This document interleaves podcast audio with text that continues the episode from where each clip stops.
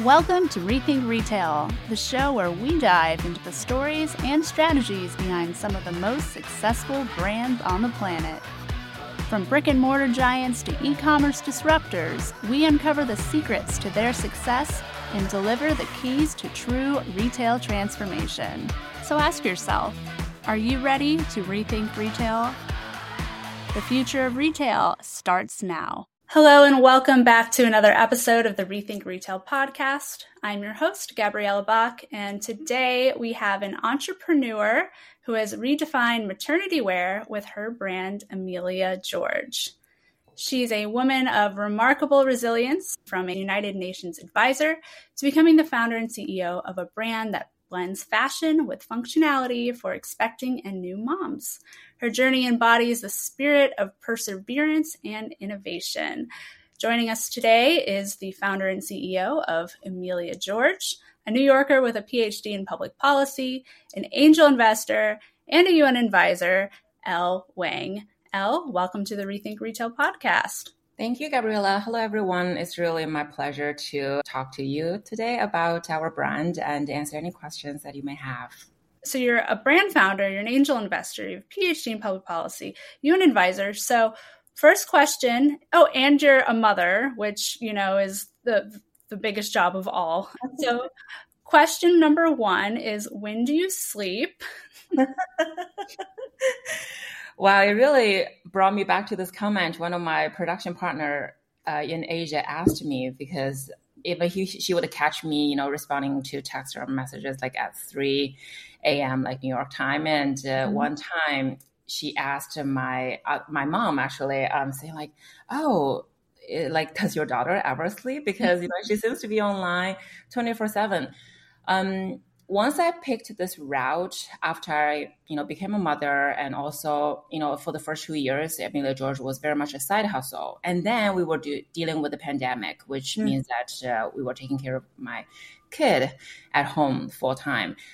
Sleeping has become truly a luxury and is still very much a luxury until this day, especially uninterrupted sleeping. Um, any day, if I can have like four hours of truly uninterrupted sleep. It was a fantastic day. so, um, you know, it's just to, you know, roll with the punches. Um, you know, this is a route that I picked for my personal life and professional life. And, uh, you know, you just got to have the great personality to love it. I think to have this love for it, it makes it easier. Absolutely. Yeah, it's funny because you mentioned like four or five hours and like of good sleep, you're golden.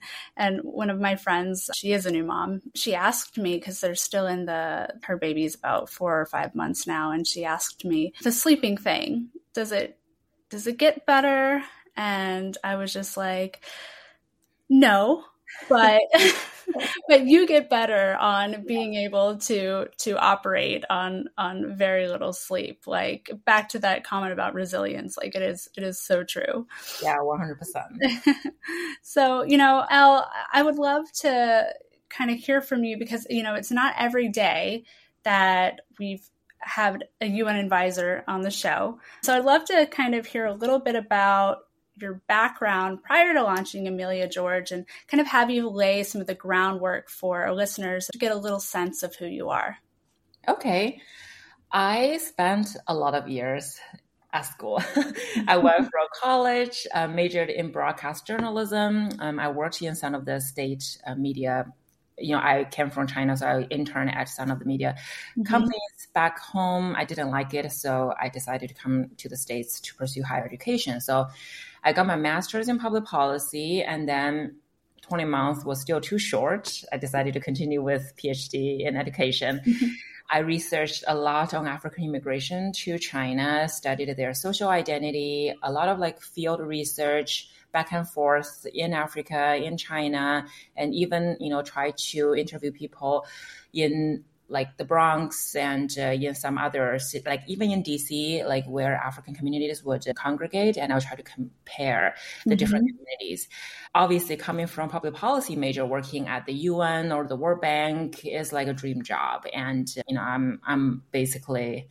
I think I'm a pretty relentless hustler. Just uh, you know, continue to pursue opportunities. I started as an intern at the UN subsequently got a job as a consultant and then just uh, started working as a partnerships advisor after I was done with uh, my PhD coursework for the past seven, eight years. Time really gone by fast. Mm-hmm. I, a lot of this seemed to be so remote from like Emilia George and Motherhood Lifestyle brand, but um, a lot of things actually made sense to build mm-hmm. that foundation because as a partnerships advisor, I had the opportunity to work a lot with you know representatives from all kinds of um, regions to build um, projects that focus on women innovation, focus mm-hmm. on on entrepreneurship.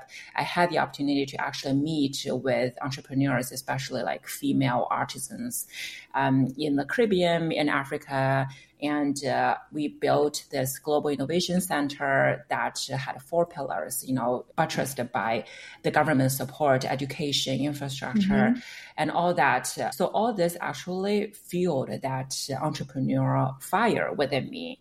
And I met this like a group of uh, women, especially some pregnant women in Uganda, like one of the biggest refugee camps. And I wrote like a whole blog on it. I think that was the pivotal moment. 2018 was a pivotal moment because it was right before I was pregnant.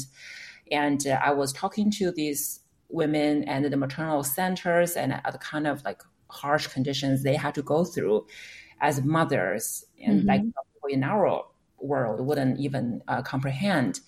And uh, when I was pregnant uh, with George, my first child, you know, I obviously started the company five, six months into it.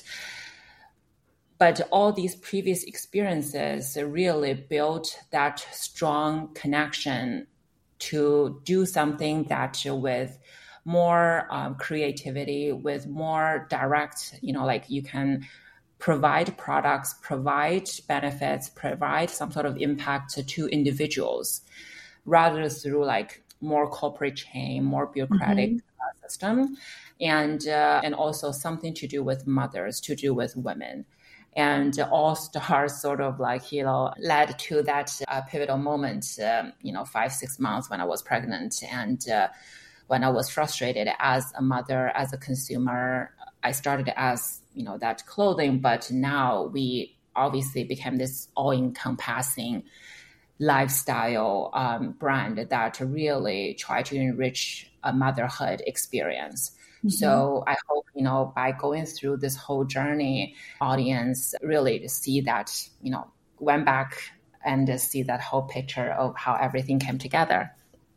Absolutely. You know, I always find it incredibly fascinating to hear stories about you know founders that don't necessarily have a background in, in retail or fashion and then you know people who often i would say most of the time get into public policy like there's a there's usually a very very deep passion there so i'm assuming like you loved what you did and you know was it was it difficult to leave that oh it took several months really. I mean, actually, I would say like years because that's why Emilia George stayed as a side hustle. It's not like, okay, I had this fantastic idea. I will just, mm-hmm. you know, quit my job next day and then start working on this business.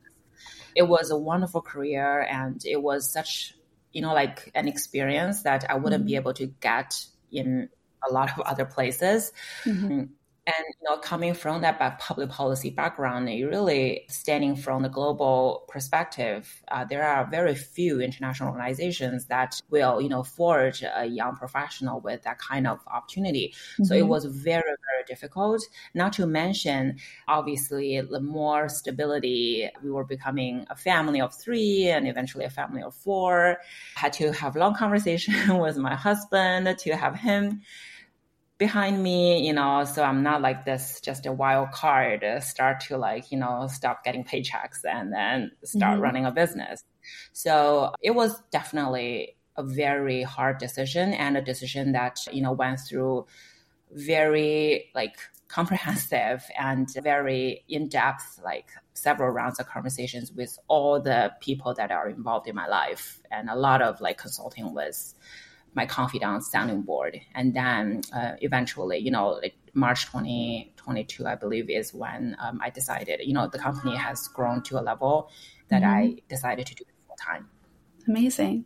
So yeah. let's talk a little bit about Emilia George, you know, you've kind of explained some of the background behind it and, you know, how you kind of derived inspiration from all these different areas of your life into how you came to founding the brand. But was there something missing in the market that you had noticed? Or what was really the like the big kind of inspiration point behind you know i'm going to launch my own lifestyle maternity brand?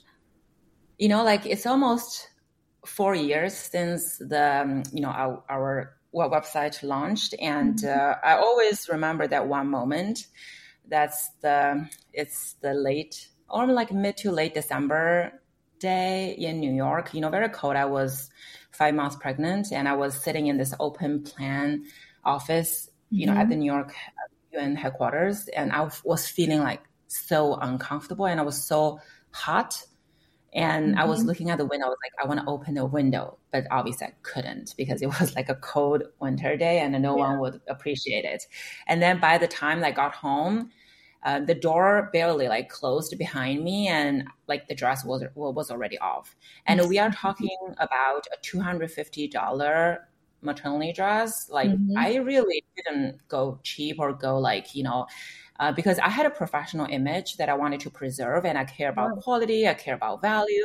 So I went to like, you know, very established brands to get really like, I thought good products. Mm-hmm. But I was livid. Why? It was an expensive dress, but it made me so uncomfortable as if like a new pregnant woman hasn't gone through enough with right. all the physical change, emotional ups and downs. And now the clothing was like torturing me more.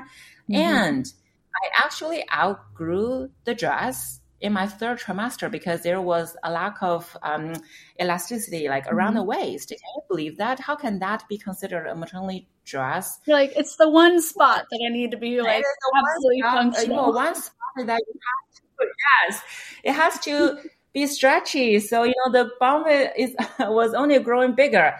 so I had to like stop wearing it, you know, in my third trimester, which made me even mad as a consumer. I was like, yeah. no way. And like maybe that feminism like came from within that, you know, it's almost like a disrespect to like I saw it as like okay, this is how the brands or retailers or the market um, is mm-hmm. treating like new mothers. They just didn't put any effort into yeah. it.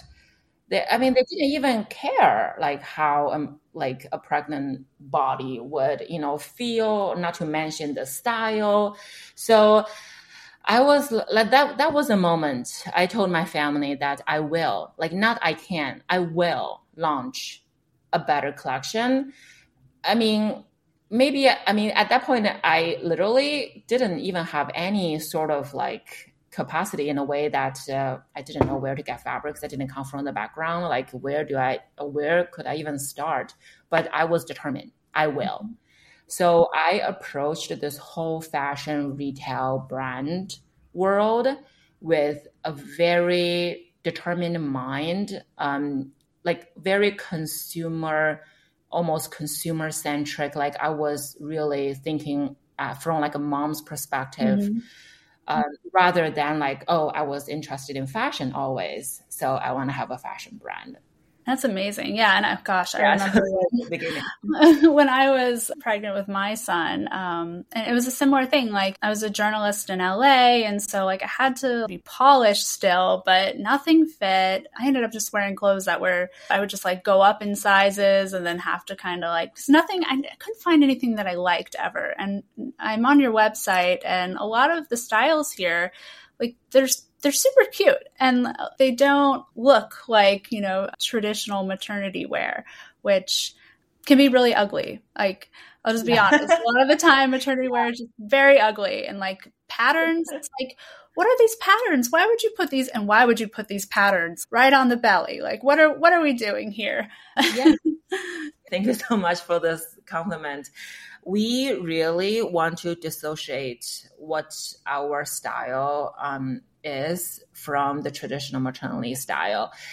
Mm-hmm. By how do we do that? I mean, of course, you know, there's the designs, there's the aesthetics, taste, but also like we specifically use non-pregnant mom models to just to really showcase how our clothing looks on a non-pregnant customer. Because a lot of brands talk about oh our clothing can fit before during and after. I, and i truly believe so. A lot of clothing absolutely are flexible uh, to do that.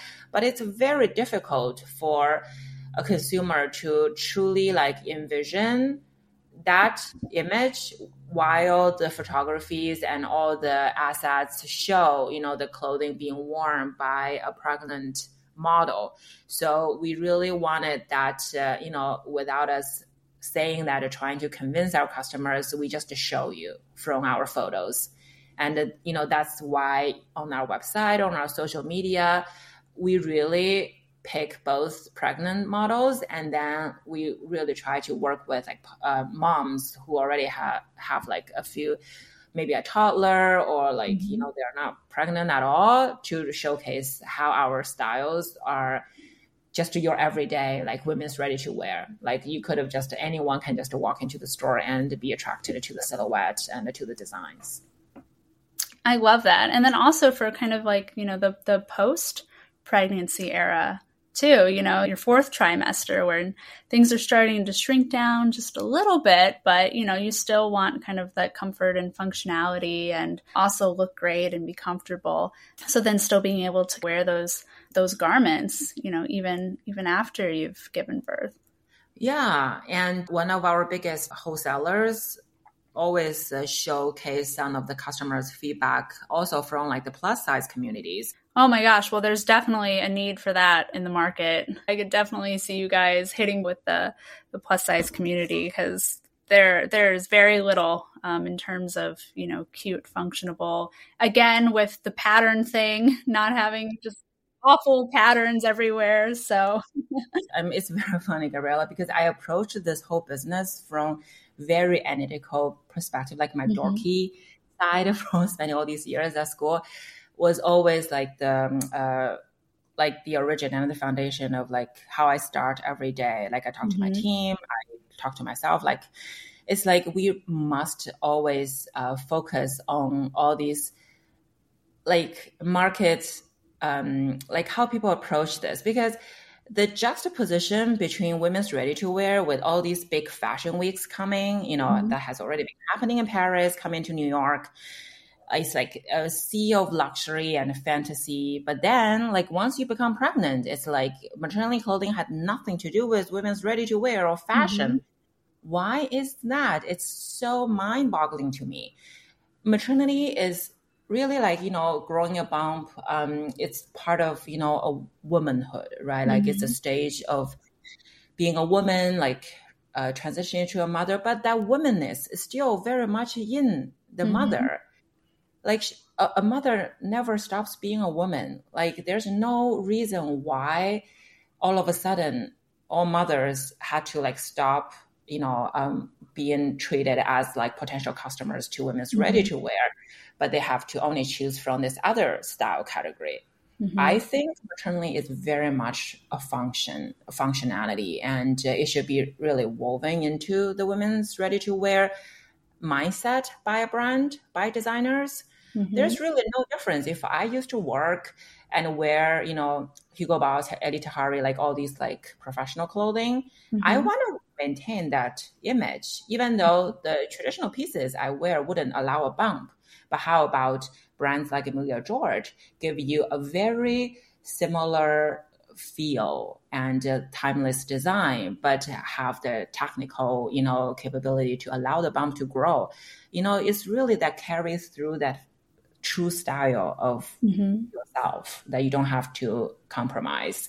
That's really um, something that we have been very much true to. And uh, I tell my designers, I have two technical designers, and I serve as creative director, that we are designing pieces for women who want to spend their hard-earned dollars to invest in. We are not spending, uh, we are not, you know, trying to come up with pieces that Elle likes, or you know, mm-hmm. we are mm-hmm. not. Uh, putting out designs to showcase at a gallery or a museum just for looking or window shopping.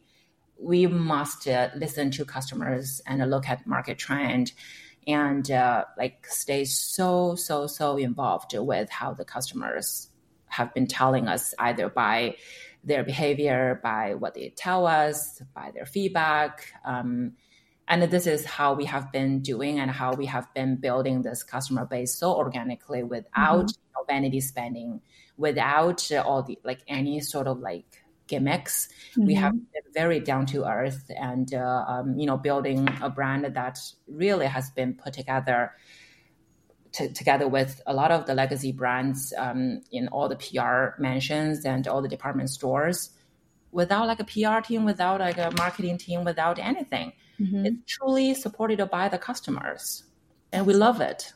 Well, I love it. You know, and as as a lifestyle brand, you know, how do you how do you want women, how do you want your customers to feel in in your clothing when they're wearing the brand and and then how do you weave that story in throughout your branding? We so our branding has also shifted over time a little bit because when I uh, when I originally came up with the first collection, it was very much like a workwear focused. Mm-hmm. And we are now like, you know, three months after we launched, uh, COVID happened and no one went to the office anymore. Right. And we quickly pivoted to something a little bit more, but not like loungewear, but a little bit more like everyday. Mm-hmm. And smart you know, casual. Yeah, smart casual, all occasion type mm-hmm. of designs.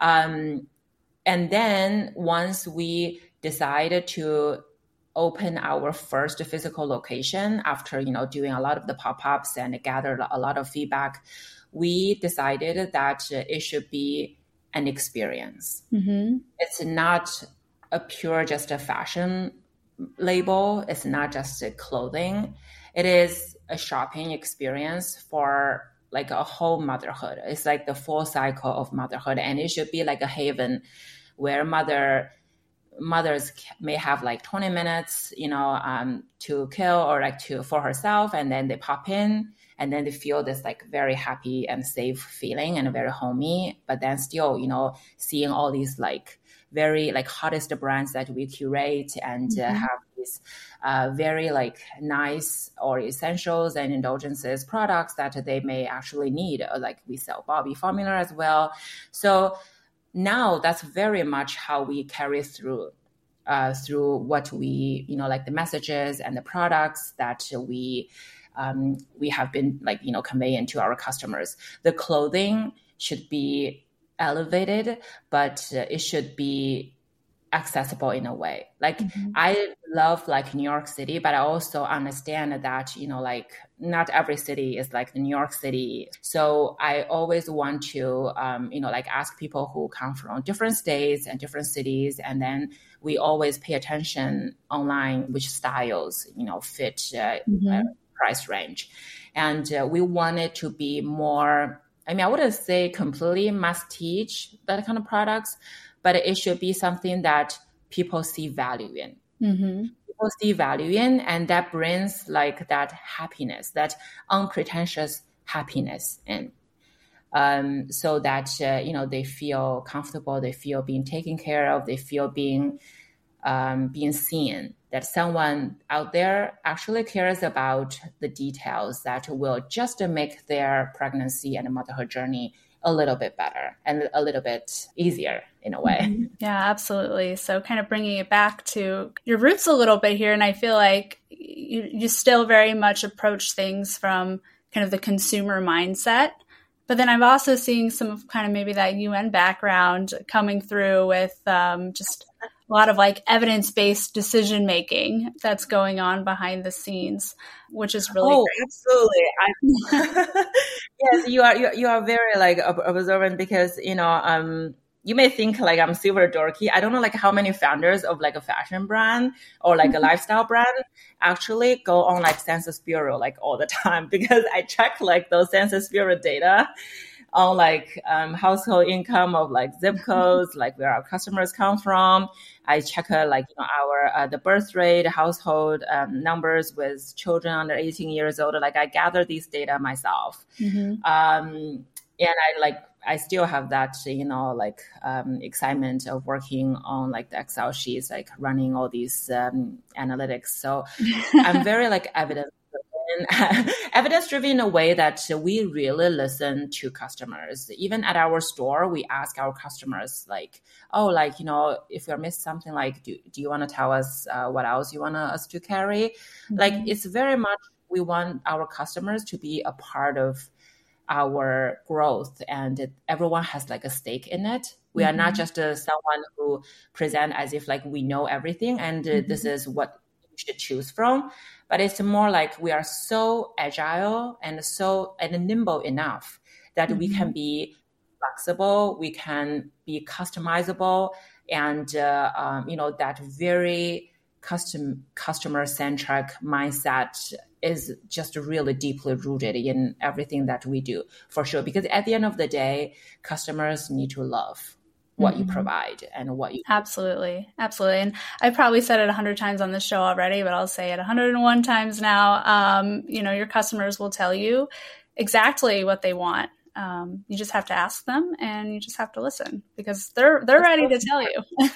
Yeah that's so smart. Absolutely. Absolutely so, you know, you mentioned that, you know, you guys don't do like traditional PR or anything of that nature. So, how are you able to get the word out? How, how are you marketing? How are you capturing new consumers, new customers? What are some of your, your strategies? Yeah, so for so we we are very thankful that we worked with this boutique PR agency when I first launched, like the mm-hmm. first year, and they I mean, obviously at that time, we really needed a little bit help as the, you know, one woman show who didn't really mm-hmm. understand the landscape, who didn't have any contact. So they were like my extended team, which mm-hmm. really built like a very strong foundation.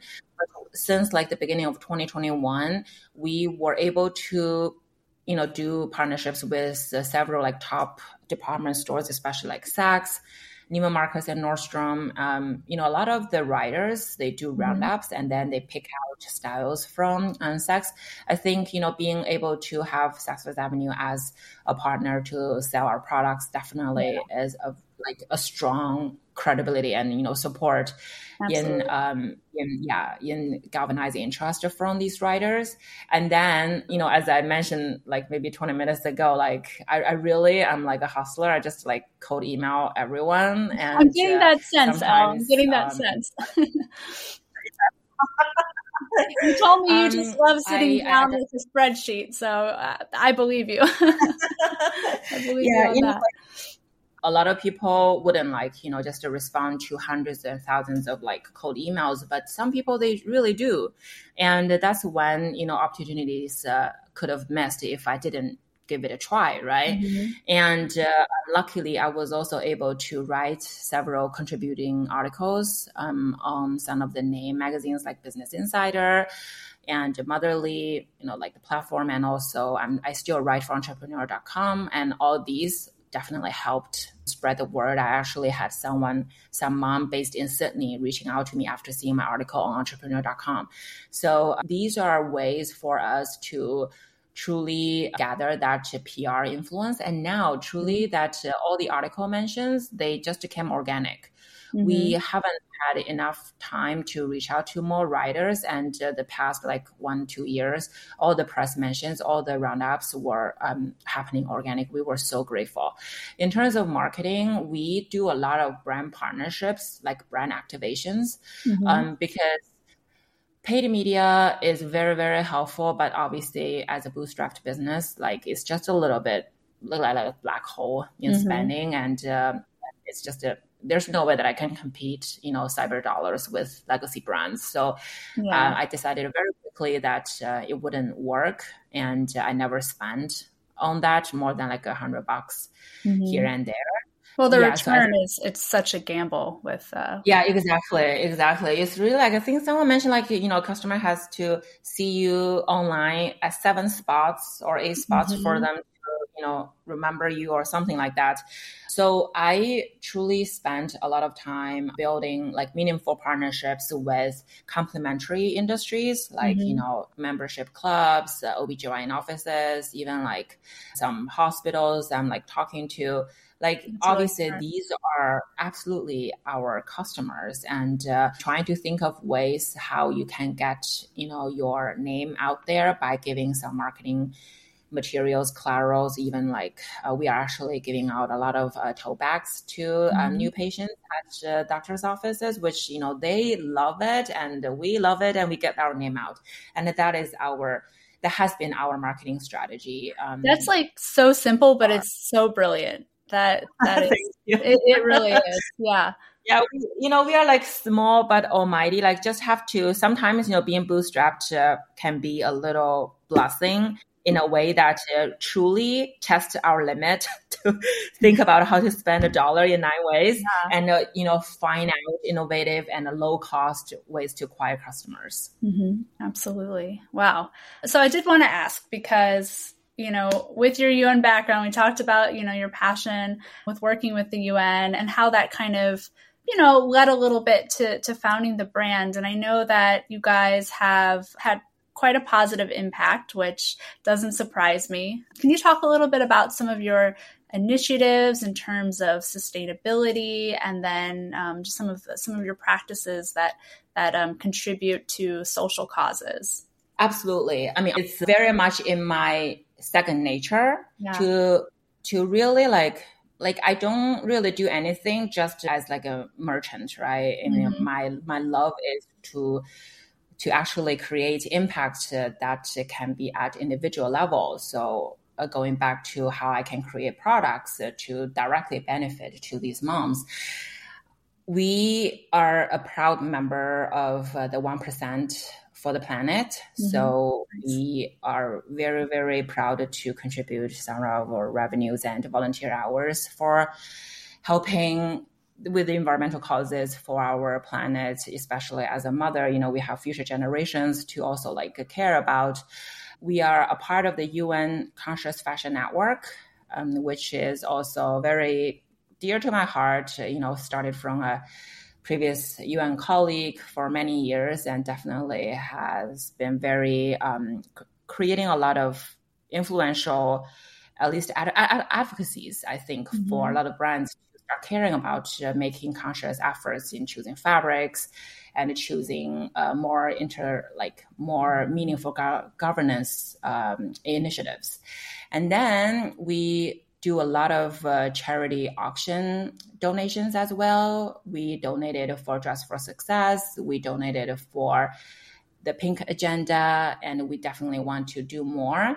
We are also like uh, me personally uh, has been helping with the Hudson River Park and Central Park conservancy through like Emilia George at, you know, obviously compared to major sponsors at these organizations, our efforts are smaller, but uh, we want to do our part uh, since based in New York and we want to contribute uh, as an, a positive member of the community and connect with the local families as well. Other than that, a lot of uh, public schools, parents associations also contact us um, mm-hmm. for donations. We definitely do that. In terms of our own products, we are in the process of getting B Corp certified. Uh, several colleagues have been doing that. It's a very big undertaking. We we we hope that this year we can get it done. We started last year. And a few years ago, we definitely had more access to very premium sustainable fabrics from around the world, like from Japan. And uh, um, and also like we started to connect more with these organic cotton, Pima cotton uh, pro- providers uh, in Peru, so that we can diversify our our materials, mm-hmm. giving all the controversies, you know, like in other regions uh, with all these materials and all that.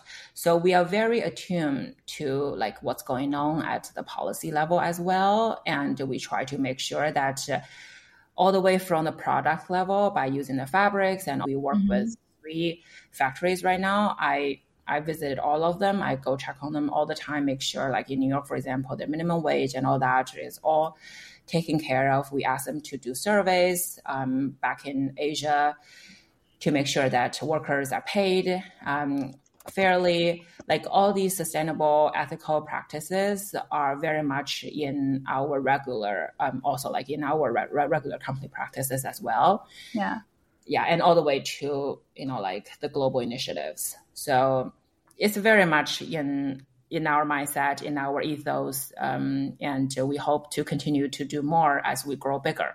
Absolutely. Well, yeah. I mean, you said it yourself. It's it's something that is in the DNA of the company. You know, you hear a lot about well, a lot of brands will kind of release their initiatives or their social good initiatives for the year, and um, you, you know, you can tell that it's a it comes from kind of the intention of it's a it's a nice to have it reflects well in the company. It's a good to have. We know consumers want to align with brands that have similar values. So you'll see these kind of things roll out. But with you and with Emilia George, like I said, it's it's part of the DNA. People can align with the values because the values are core and they're integral. And I think that's really key to to brands actually making real and and lasting impact. So definitely uh, feel that exude from you, and I, I would imagine then that it does reflect very well on on the organization uh, on the company itself. What kind of feedback are you hearing from that regard? I, I think you know right now it's more like at the local word of mouth. Uh, uh-huh. Every time when we are so involved in um, in all these like local communities, uh, yeah. charities, like doing our part, volunteering. Uh, the local communities really give us very high regards, and that's how mm-hmm. we get referred. Uh, more and more and more people trust us. Like mm-hmm. if you mm-hmm. can truly like get referred to like more parents like mm-hmm. in reality that's like the highest trust that you know like in in this segment because parents care so much about uh, like safety quality yeah. um, and value, right? right. So um, that's definitely very, very helpful. And yeah. in terms of like the more global initiative, um, it's definitely something that um, truly like important for like me as a founder and for mm-hmm. the company. I know it has to be in the DNA from of the company from the get-go so that we continue to not forget these principles that uh, as we grow bigger, right? Um, it's not just something when we grow so much bigger and when joining these global initiatives may be like um, a dime or like like a, you know like less of the percentage of the revenue mm-hmm. which may you know inevitably like you know be perceived as like it's like nice to have to join all these initiatives when it's actually a lot to us to uh, to be part of it given our revenue size but it is important. And no one no one has um, um, I, I I don't think you know a lot of the company our size um, have been like um, a member for like some of the global initiatives programs that we have been actively involved because you know sometimes it's it's like a little bit uh, bigger i would say like either financial effort um, or like team hours contribution but it's important for me to to start from the very beginning so that we, we never forget and uh, you know steer too far as we grow yeah. from these core principles absolutely absolutely. So Elle, you mentioned that you've been bootstrapping until now.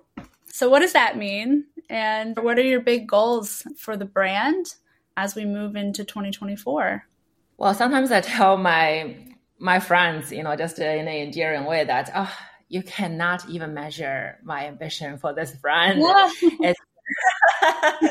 when we uh, talk about uh, goals, because what we have seen for the past three, four years has been truly incredible. As you know, I talked about how everything was like not everything, but most of the moments and growth have taken organically, and uh, we've really been able to be down to earth and build this very strong customer base.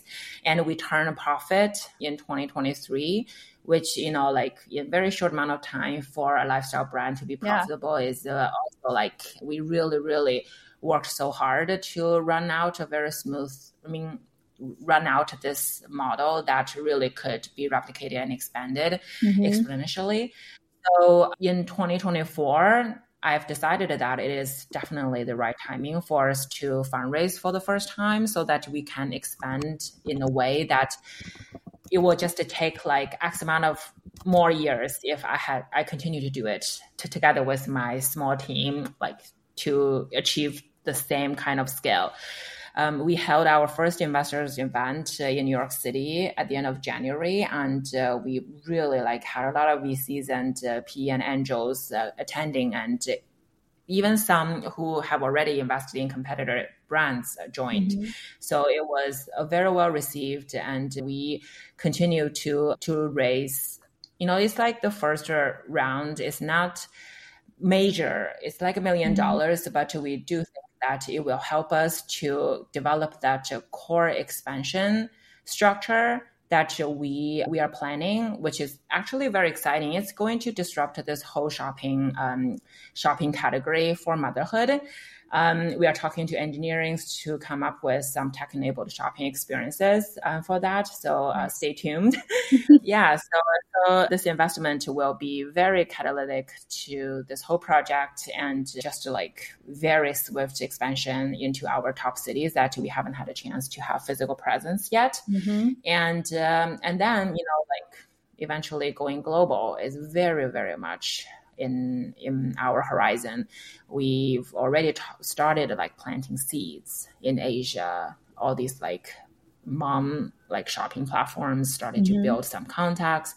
Uh, we very much want to enter the UK market. So all these will come down the road for sure. Um, but now like focusing on the US, especially the top cities, and really have more families and moms to be able to access um, what we offer is just uh, so exciting and can't wait for it to come to realization.